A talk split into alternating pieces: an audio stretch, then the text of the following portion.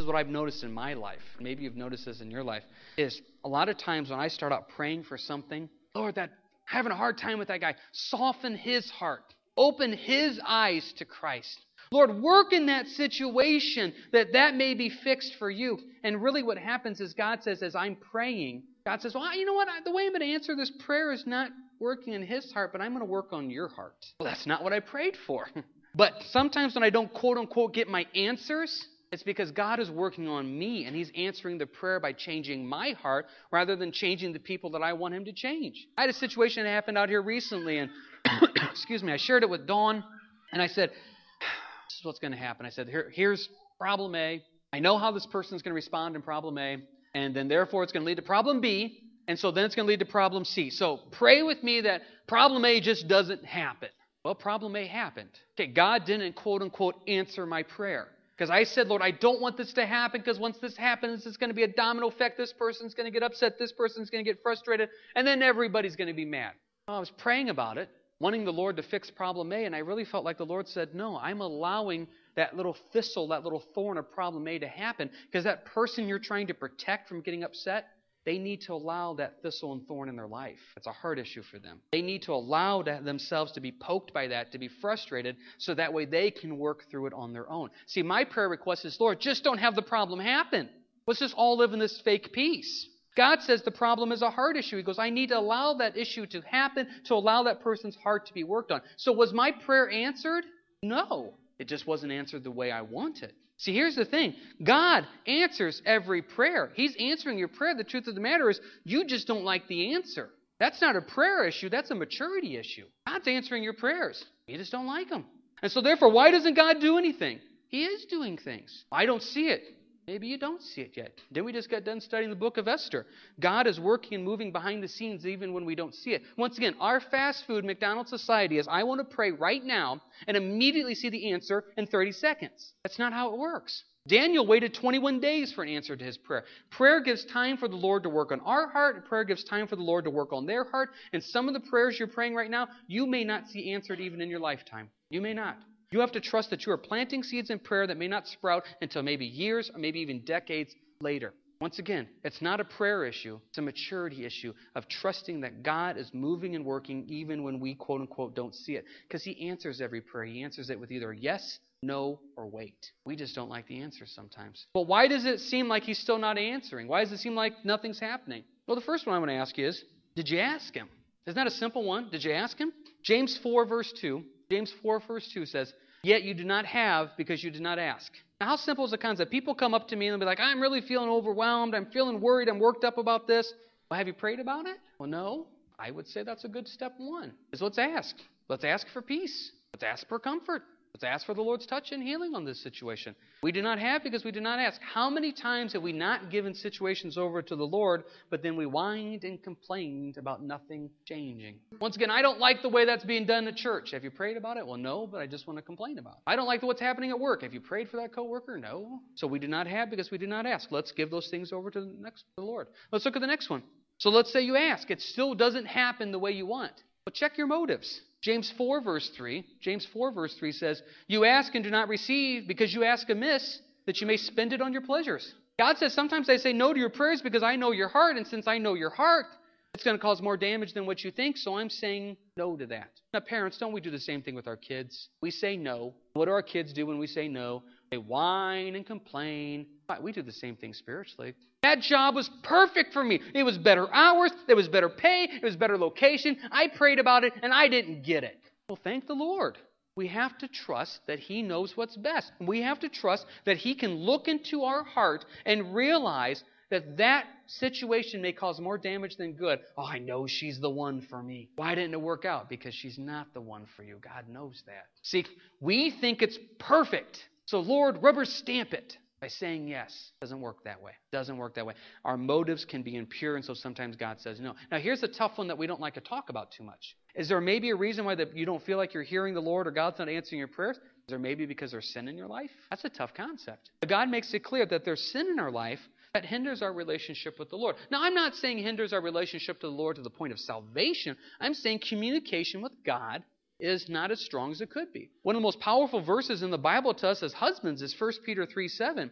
that if we mistreat our wives, the Bible says our prayers are hindered. That's a powerful statement. I mean, imagine this at home. Imagine I walk into the room and Elias cold cocks Judah, and he's now passed out on the floor, busted lip, busted nose. So there's Judah on the floor bleeding. Elias just got done hitting him. Elias comes up to me and says, Dad, can we go get ice cream? Now, what am I going to say to that? I'm a father. I don't mind giving my kids ice cream. I'm going to sit and you know what, Elias? We'll talk about ice cream later. Let's deal with the Judah passed out on the floor with a broken nose here for a second. We have to deal with the sin issue first. See, this is what happens. Our life is a life not lined up with God, but yet we go to God saying, Will you please do this for us? And it's not that God says no to punish you. He says, I would love to talk to you about that job situation. I would love to talk to you about that financial need. But let's talk about the sin issue first, and then we'll get to your prayer requests. God just has a bigger priority than we do. We're saying, Lord, ignore my sin for a while. I know I'm wrong and I don't care, and just please answer my prayer. God says, I will answer your prayer, but the best thing I can do is take care of your heart issue first. Sometimes sin gets in the way. And there's been times in my life where I've gone to pray about things and that person comes up, that situation comes up, and you just feel yourself boiling and getting angry and hurt and upset. Prayer almost goes out the window I'm just focused on my flesh. God says, let's take care of the heart issue first, and then we can take care of the prayer request. Last one here. How's your faith? Faith is vital when it comes to prayer. Turn if you will to Mark chapter 11, please. Mark chapter 11. Mark chapter 11. Faith is vital when it comes to prayer. It's trusting and believing that the Lord can work and move even when we don't see it. Look here at Mark chapter 11, verse 22. How simple is this verse? So Jesus answered and said to them, Have faith in God. For surely I say to you, whomever says to this mountain, Be removed and be cast into the sea, and does not doubt in his heart, but believes that those things he says will be done, he will have whatever he says. Therefore I say to you, whatever things you ask when you pray, believe you receive them, and you will have them. There's your, that's your problem. You want everything to happen in your life the way you want, you just have to have enough faith, right? Isn't that the way it works? So if God says no, it's your fault. Problem is that verse has been twisted that way, hasn't it? See, that's not what that passage is saying in any way whatsoever. God is trying to tell us there in that passage the importance of faith and believing and trusting that the Lord can do and move and work. What happens if your faith is the size of an ant? Stay in Mark. Jump back to Mark chapter 9 real quick. One of my favorite stories. Heart of a father here in Mark 9. His boy is sick. He comes to Jesus and he wants him to be healed. Parents, can't you put yourself in that position? Your child, you want them to be healed. So, Jesus responds in verse 23 of Mark 9. Jesus said to him, If you can believe, all things are possible to him who believes. Okay, what happens if I can't believe? Verse 24 Immediately the father of the child cried out and said with tears, Lord, I believe. Help my unbelief. That's an honest prayer. Lord, my faith level is really low right now. I believe. I know you can move. I know you can work. I'm having doubts at this time. Help my unbelief. Lord, help me to see what you can do. Help me to trust you more. Help me when my uh, attitude here of unbelief. One more passage, and then we're going to bring all these points together. Go to James chapter 1, please. James chapter 1. Because this idea of faith is vital. That idea of trusting that God can move and work even when we don't see it. James chapter 1, please. It says in the book of Hebrews, chapter 11, without faith, it is impossible to please God. God says, I want you to believe and trust that I can work. Look at James 1, verse 5. If any of you lacks wisdom, let him ask of God who gives to all liberally and without reproach, and it will be given to him. Don't you love the simplicity of that verse? If you need wisdom, you ask God, God gives it to you. How simple is that? Verse 6 But let him ask in faith, with no doubting, for he who doubts is like a wave of the sea driven and tossed by the wind. For not let that man suppose he will receive anything from the Lord. He is a double minded man, unstable in all his ways. See, if the faith isn't there, I don't want to say you're limiting God because that puts God in a box, and I don't mean to say that at all. But we're saying, okay, Lord, take care of this situation, but I really just don't think you can do anything about it. It's beyond hope. Lord, save him. Yeah, but he's never going to get saved. Lord, be with my marriage and it can help it be better. No, it's never. Fill in the blank. Be with my kids that make good choices. They're never going to make good choices. We, we have these double minded ways. Lord, do this, but you can't. So why doesn't God just step in and do it to prove himself? Because God needs to prove himself to no man. Hasn't he proven himself? He created the world. Jesus died on the cross for our sins. What more does God have to do to prove himself? But that's what we want him to do spiritually. Lord, I don't know if you can do it. I mean, I think you can, but I don't really know. So just do it and show me that you can. That's not faith. That's making some type of deal with him on some type of way. God says, I want you to come to me in faith and believe that I can move and work and trust me. So, what happens if your faith quota is pretty, pretty low? We already talked about praying for more faith, but this is also where all these elements come into prayer. come into play, I should say. Just like we talked about how a, a mature, complete believer has a place where they serve. They have they witness in their lives. They have a time of fellowship. They have a time of prayer, and they're also in the Word. Well, Romans 10:17, Romans 10:17 says faith comes by hearing by hearing the word of God. See, when you're in God's word, that increases your faith because as you read through this Bible, you say, "Wow, Lord, over thousands of years you have moved, you have worked, you have answered prayers. And just as you answered their prayers and moved in their lives, you can answer my prayers and move in my life for your glory." So as you get into the word, it encourages you. As you're around other believers, seeing them struggle and them saying, I just need to pray and trust God, that encourages you. As you sit there for worship and you read those words, that encourages you. As you serve with people, that encourages you because you see them trusting God in the moment of sickness, in the moment of disease, and in the moment of death. That encourages you. All these elements come together. If your prayer life is not as strong as you want and your faith is not as strong as you want, get into the Word. Get around other believers. Because when you're in that group, when you're in the Word, when you're in prayer, that encourages you and that helps you. Prayer is a beautiful thing. It truly, truly is. And God does answer every prayer with a yes, a no, or wait. But it's tough. Listening is one of the toughest things in prayer. But yet, that's also one of the most fruitful things when we just sit and listen. It's amazing when God, nearly every man of God that has been called, the Lord had to bring him into the wilderness for a while. Moses spent 40 years in the wilderness. Jesus spent 40 days. Uh, Apostle Paul spent three years. You can go down the list. Those wilderness times were there to strip us of everything else so we just have the Lord. In prayer, sometimes we just need to give that request to God and then step back and say, Lord, I'm listening. You're going to answer now through worship, through the body, through service, through, through the word. You're going to answer. And I need to trust that you're going to do that. He will speak. He will listen. And this is why you need to pray. It's a great part of your Christian walk. Now, we've covered the personal part of prayer. What about the corporate part? God wants us to pray as a body. God wants us to pray for each other. Why? You ever think about that? What's the, what's the point of praying? I mean, if God already knows what's going to happen, so then why am I praying? If God's already got things set in motion, why am I praying? Why would I tell other people to pray? I mean, is it like we nag God to get him to do something? Like, okay, Lord, here's the situation. I got hundreds of people praying, and does the God ever say, fine, I'm just going to do it just to shut you all up? No. So why do we do that? Why do we say everybody pray for this? Why do we do this? These are people you've never met. The phone rings. It's the prayer line at church. Hey, my cousin Fred from Washington is sick. Pray for him. You've never met cousin Fred. You'll never meet cousin Fred.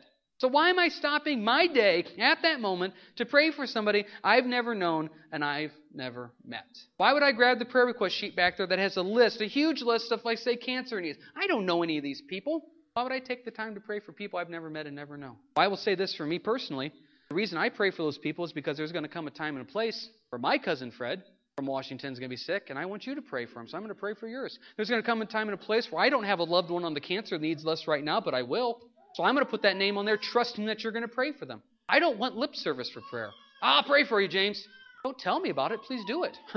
Just like I will pray for you. That's part of being a body, is encouraging, supporting. There's a power in knowing that other people are lifting up your request. Have you thought about what that means? When somebody comes up and says, James, I was praying for you, that's one of the most powerful things and encouraging things you can tell me. You have 24 hours in your day, and you stopped part of your own personal time to say, I'm going to lift up James in prayer to God. Thank you for that. And I say that sincerely, and I mean that, that you would stop and say, I'm giving that person time in my day to pray for him. And that's why I always tell people when I say I'll pray for you, I don't ever say it lightly. I'm going to stop what I'm doing during that day and give your request over to God, and I will faithfully do that because I care about you and I want you to care about me. That's part of the reason why we share these prayer requests. So that way, even though we've never met Cousin Fred from Washington, you lift up Cousin Fred one Wednesday night, you come back a few Wednesday nights later and say, Hey, Cousin Fred's doing good.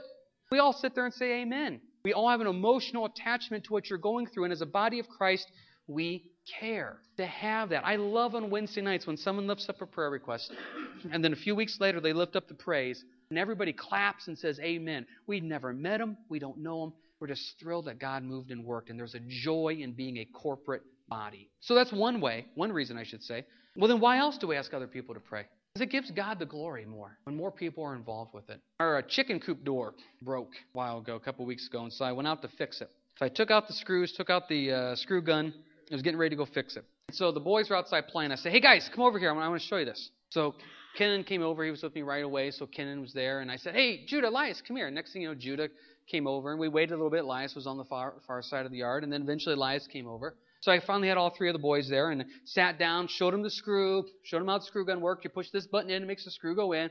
Push this button the other way, makes the screw come out. We all started screwing, everybody did it, and showed them everything, and then sent them on their way. Great teaching moment. Now, I could have done that with Kenan, then with Judah, and then with Elias. I could have. But there's something about having everybody there together, going through it, and having that moment of being a body. I sometimes think that it's not that God has his hands tied or, or God's not powerful enough, but when everybody is praying, when the Lord moves and works, we all get to share in the blessing of seeing that. He's kind of waiting for all of his kids to come here. Hey, guys, I'm going to move in this town. And as everybody's praying, as I move in this town, everybody's going to see it at the same time and be excited and see what God is doing. Why do we take time on a Sunday morning to, to show you slides and, and stuff about Belmore? Because we're excited about what God is doing. Why do we take time to talk about RVBS? Because we're excited about what God is doing. Why do we take time to talk about, you know, the uh, upcoming golf outing or, you know, the Ridge thing or, you know, fill in the blank, this or that? Because we're excited about what God is doing. And we want everybody to be a part of that so that way when the Lord moves and works, it's exciting to see. So the reason we share those prayer requests is because we are a body. We want people praying for us. It's encouraging and uplifting. And I tell you this, one of the uh, greatest things that you could ever say is when someone comes up and says, "Hey, I've been praying for you." It really means a lot. If I ever tell you that, "I've been praying for you," don't take that as mere words. We've been giving those requests over to God. Last thing I'm going to say here about prayer, and there's some other points I wanted to get to and we didn't get to it, but um, make sure you understand with prayer the vitalness and the importance of, of, understanding and knowing the power of the Holy Spirit in your prayers too. One of my favorite verses is Ephesians 6:18. Ephesians 6:18. It's out the New Living Translation. It says, "Pray at all times and on every occasion in the power of the Holy Spirit." Isn't that a great verse? Pray at all times. When do you pray? All times. On every occasion. What do you give over to the Lord? Everything. How do you do it? In the power of the Holy Spirit, trusting that God is able to move and work more than what you can ever imagine. So, 1 Timothy 2 8, I desire therefore that men pray everywhere, lifting up holy hands without wrath and doubting. Everything you need to know is right there. God says, I want you to have a heart of prayer. God also says, I want you to pray without doubting. That's your faith position. I want you to pray lifting up your hands at the position, physical, whatever position that is, lifting, laying down, whatever. He goes, I want you to pray everywhere. You will grow so much in your walk with the Lord when you really open up your life to prayer and realize that God moves and works more than what you could ever imagine in that way. And I hope and pray that you have that personally and privately, but also corporately and also in your family and all ways too. The worship team wants to come forward here for the final song. Just want to encourage